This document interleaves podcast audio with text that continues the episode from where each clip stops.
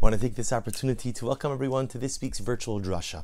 And this week we have the incredible opportunity, the incredible zuchus, to be able to begin the second book of the Torah, Chumash Shmos. And Shmos in general is a fascinating sefer in that it's a transition. Whereas Sefer Bereshis is the story of the Avos and the Maos, the matriarchs and the patriarchs, Sefer Bereshis is really the story of individuals. Chumash Shmos is the story of the maturation of a nation. Chumash Shmos is the story of Klal Yisrael. Again, we begin the beginning of Chumash Shmos as just the slave nation, a group of individuals descended from Avram, Yitzchak, and Yaakov, Sa, Rivka, Rachel, and Leah.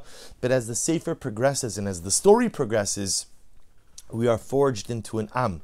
We are forged into a nation. But of course, Parsha Shmos begins with the heartbreaking account of Egyptian servitude. Remember what began as an idyllic life in Egypt. Egypt originally opened its borders, it opened its land, it opened the economy to the Jewish people. Welcoming the brothers of Yosef into Mitzrayim, unfortunately, descends into a barbaric, torturous situation where literally again Jews were treated like animals, like beasts of burden. Our babies thrown into the Nile, kol habein hayilod tashlichuhu. And the Torah records something amazing. This is in Parak, Parak Beis, Pasuk Chaf Gimel chapter 2, verse 23. The Torah relates that the Paro, the Pharaoh died, and ultimately, again, as a result of the death of the Pharaoh, the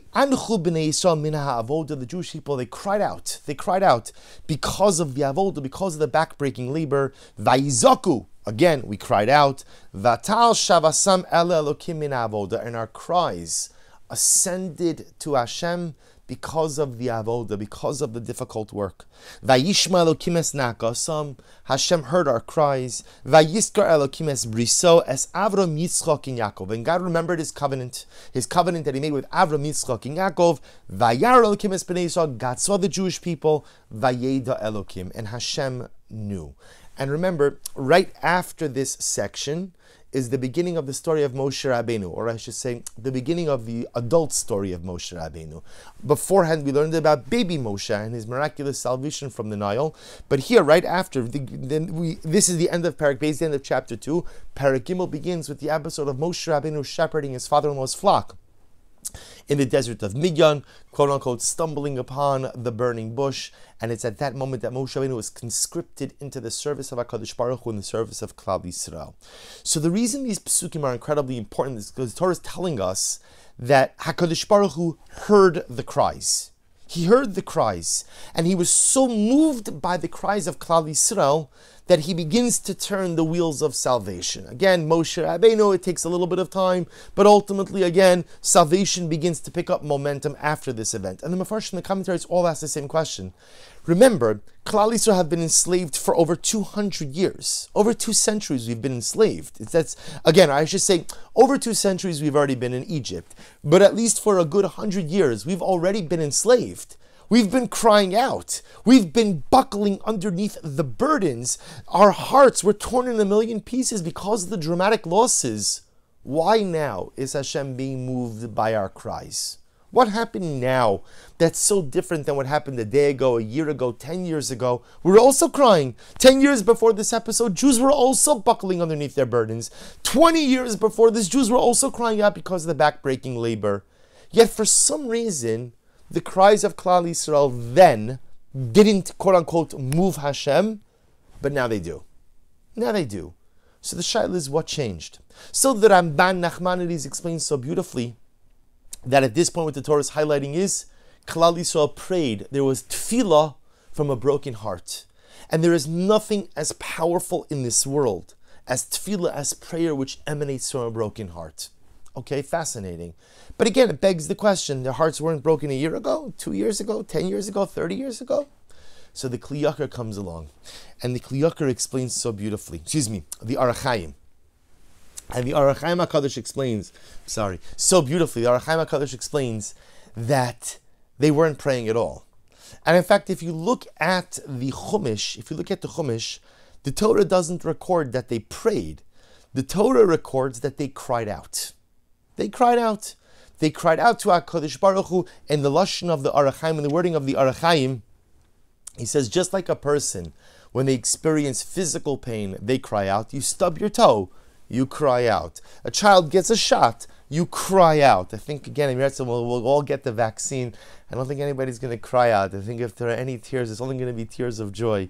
So the Ohr HaChaim says the pasuk doesn't say that they davened. It doesn't say that they prayed. It just says ultimately again, Vatal Shavasam, their cries ascended, Vayanchu, Aku, Vatishma Naakasam. They didn't daven. They didn't daven at all. They were just crying out in pain. But it was those very cries of pain that moved, that propelled the Ribono Shel Olam into dynamic action.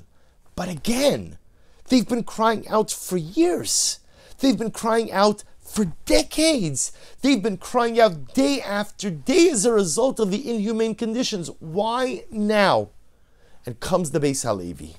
And the Beis Halevi says something absolutely amazing. The Beis Halevi says that when a person has to contend with ongoing difficult circumstances, after a while they forget everything else but how to survive persons undergoing tumultuous, difficult circumstances.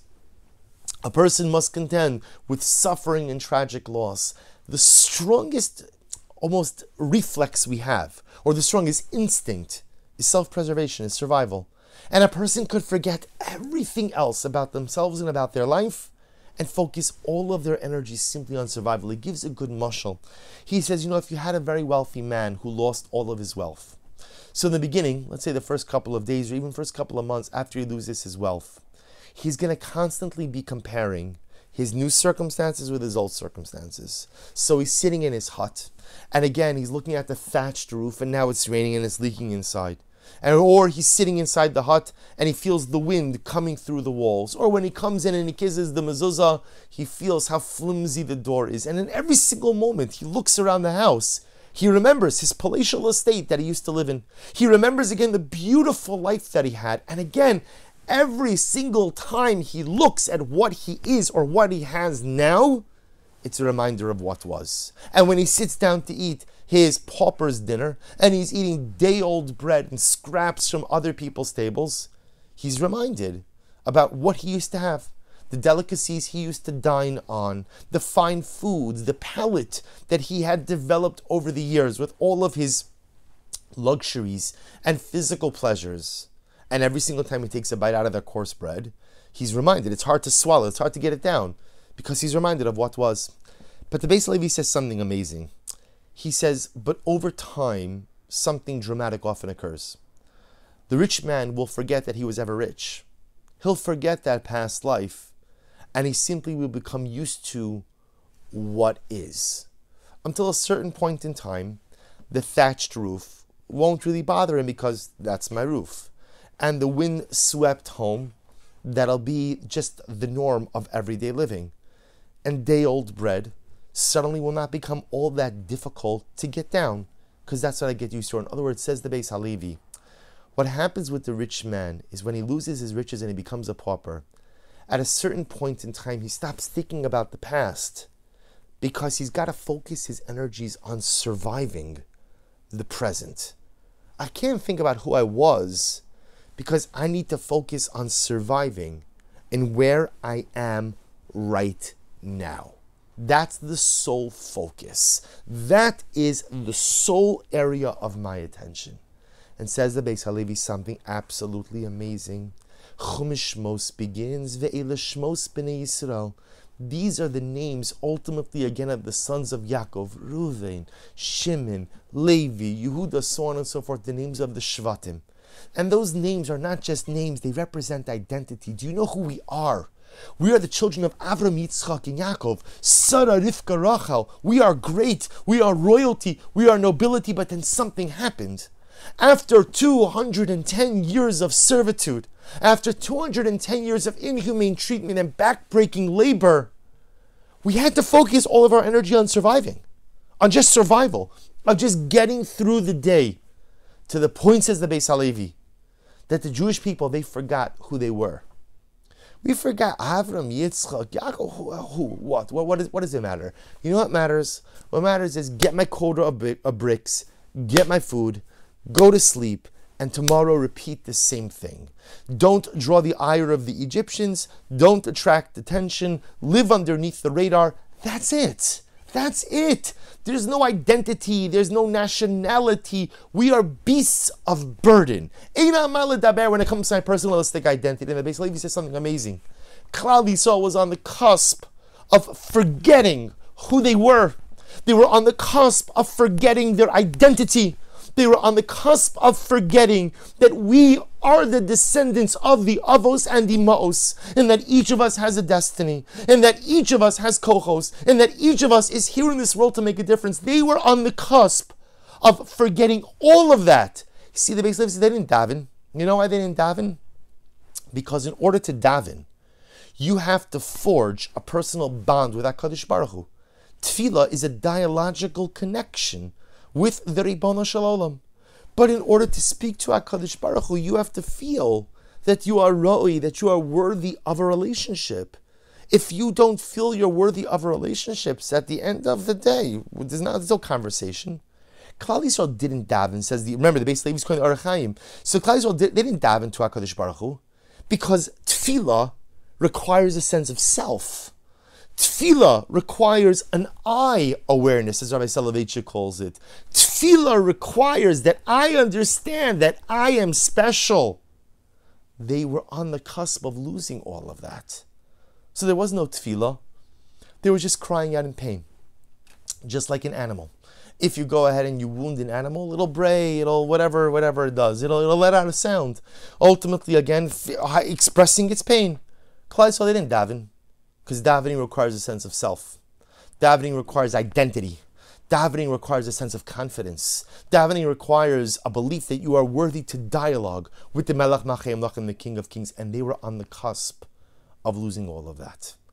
And says the Beis Halevi, when HaKadosh Baruch Hu realized that Klal Yisrael were about to lose their national and personal sense of self, if you lose your sense of self, if you forget that you are special, if you forget that you are unique, if you forget that you possess kohos, unique abilities and talents that make you you, if you forget all of that, you simply disappear into the sands of time.